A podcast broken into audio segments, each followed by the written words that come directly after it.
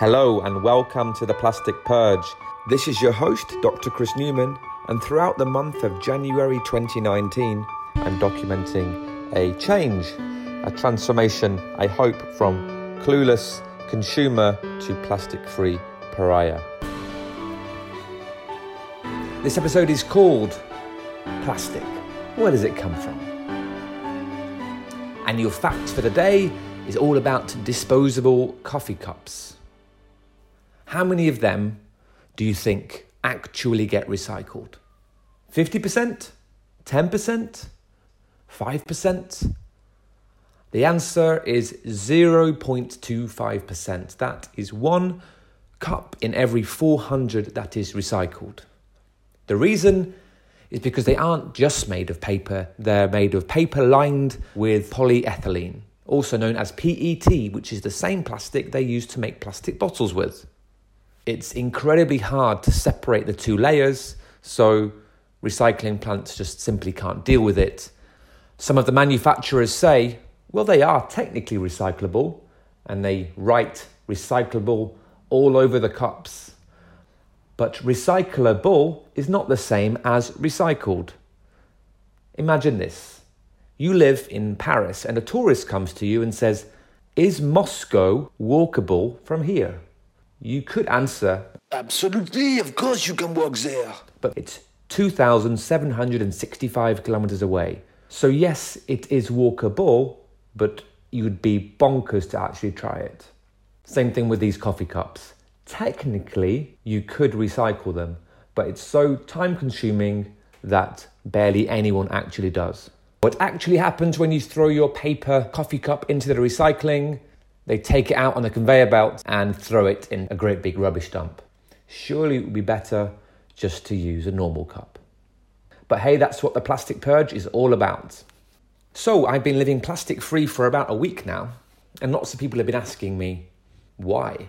I probably would have explained it earlier on this podcast, but I got carried away with writing episodes about Christmas time, giving plastic free presents, and rewriting Christmas songs.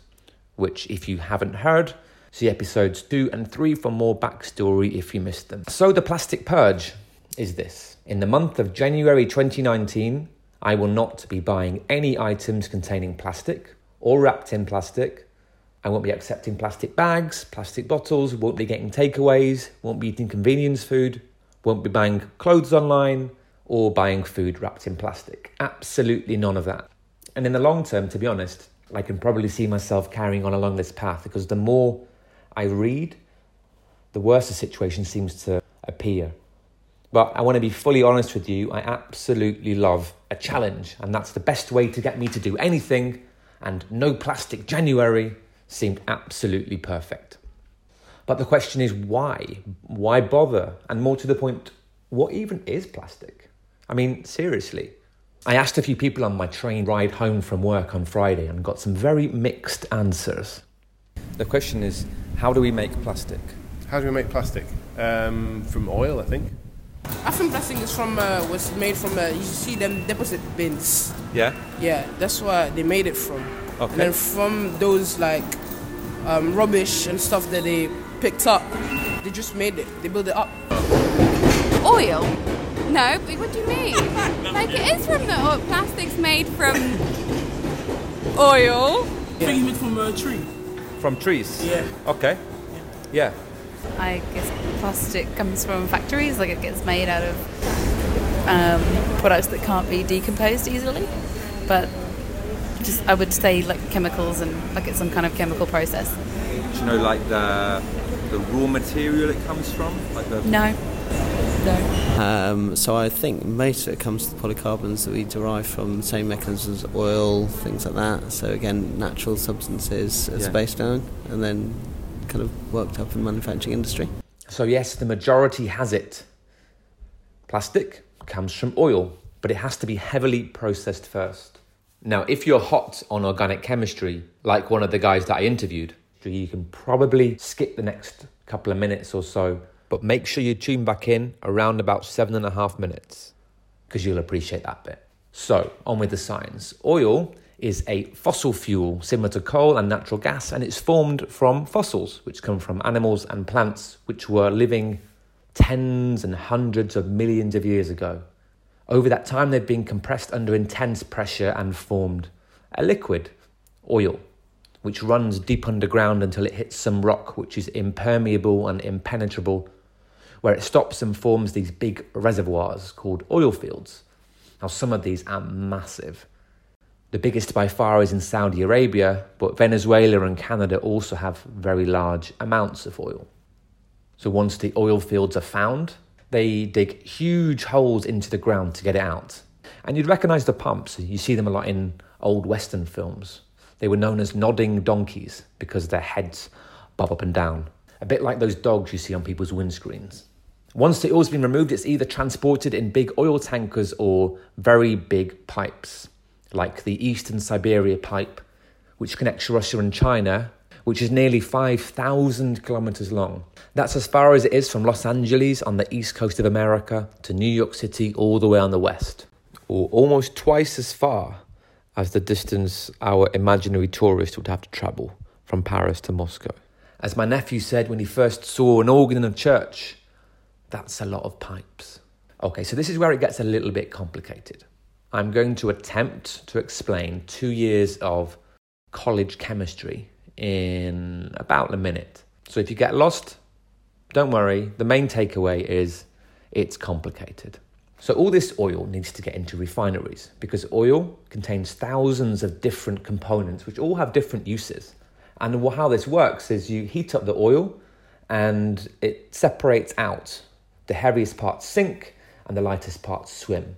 A little bit like treacle would sink to the bottom of a glass of water, whereas oil would float on the top. The lightest possible product is the one way at the top, and that's a gas something you'll have heard of, something cows produce a lot of.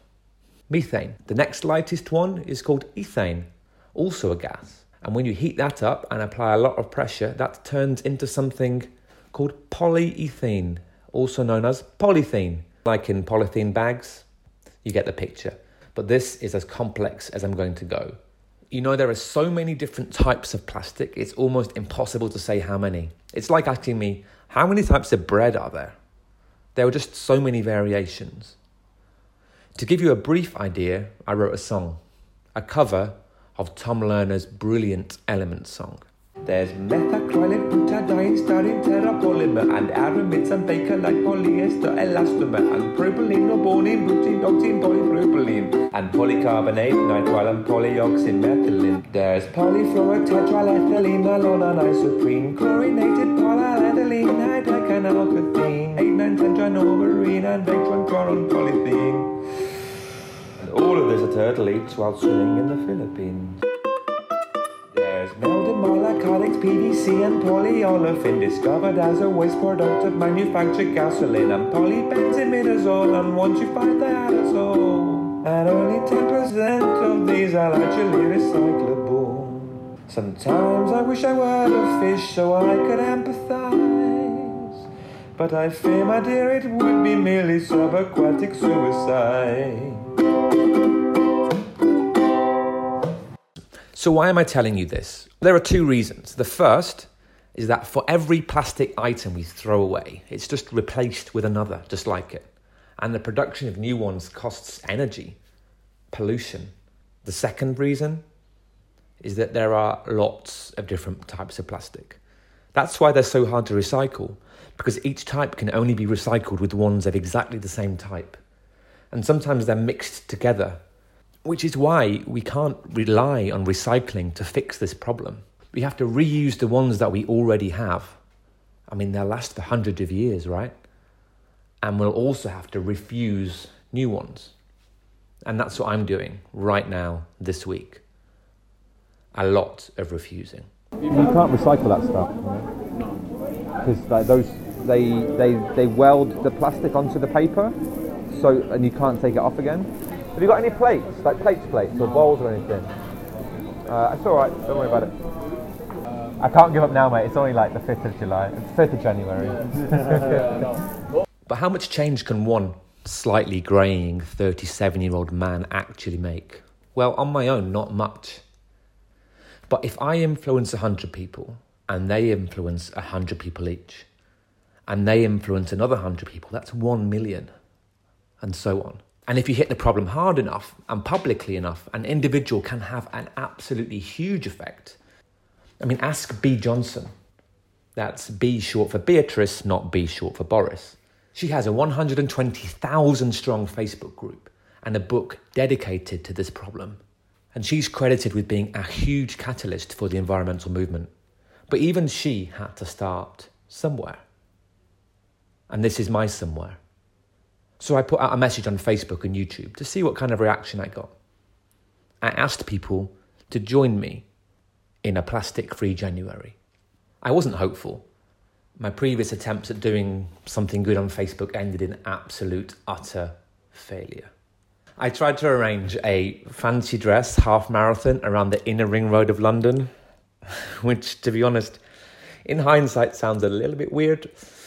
Uh, but I did it for a friend's charity. I put out some messages on Facebook, but I put most of my energy into making a samurai outfit for the occasion because that was the icon of my friend's charity. I crafted a red papier mâché helmet with huge white horns.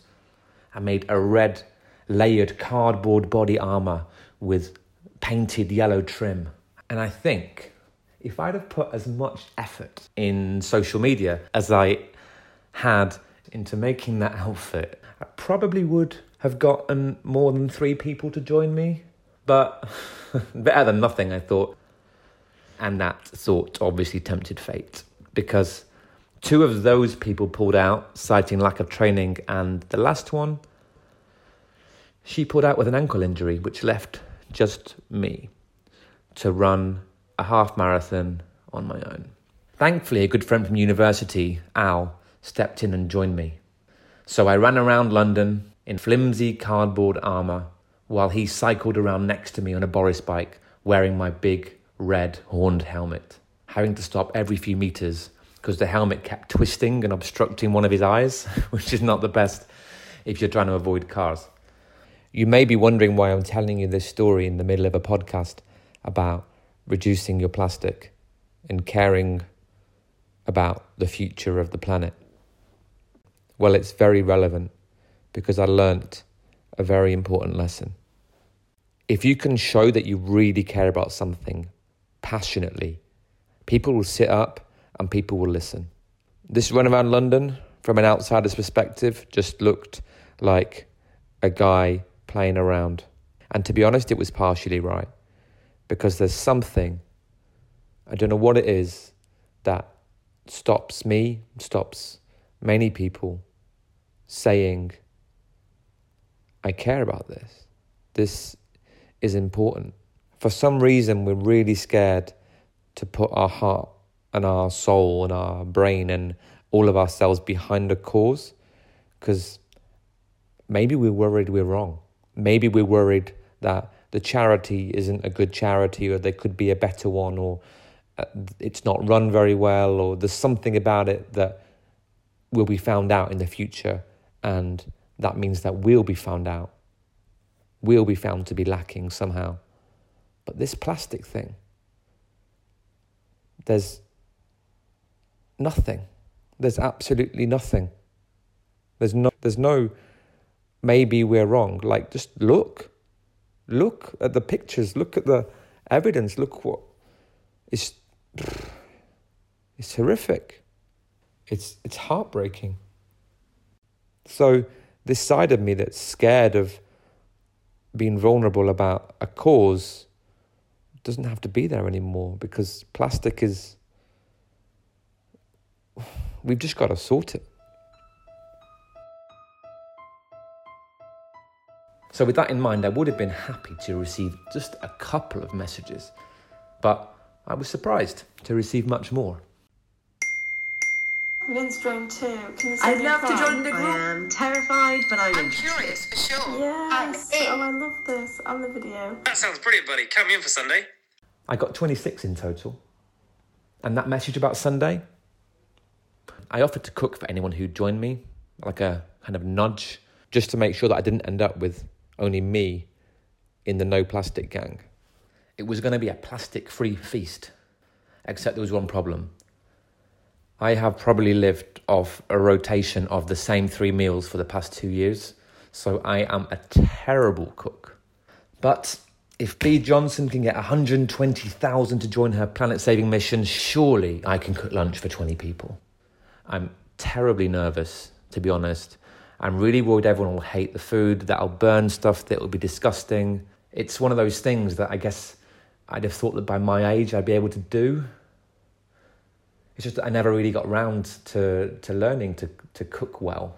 So I'll have to bite my lip and swallow my shame or swallow the potential shame and just know that I'm doing the right thing. So that's it for this week. Will the meal be a delight or a disaster? With the twin challenges of firstly figuring out what on earth to cook, and secondly, can you, how do I get all that food without getting anything in plastic? Thanks to my friend Al for letting me record his conversation, and all those lovely people at Manor House Tube Station, and of course the very nice chap who was serving me in the market. This podcast has been produced in association with One Fine Play, a burgeoning new podcast production studio in London. I've been your host, Dr. Chris Newman, and it's been a pleasure to talk to you. If you liked your amateur science session this week, feel free to subscribe and find out what happens in the rest of January. If you are one of the people who does use a lot of disposable cups, maybe you could consider something else. Hope to see you in the next episode.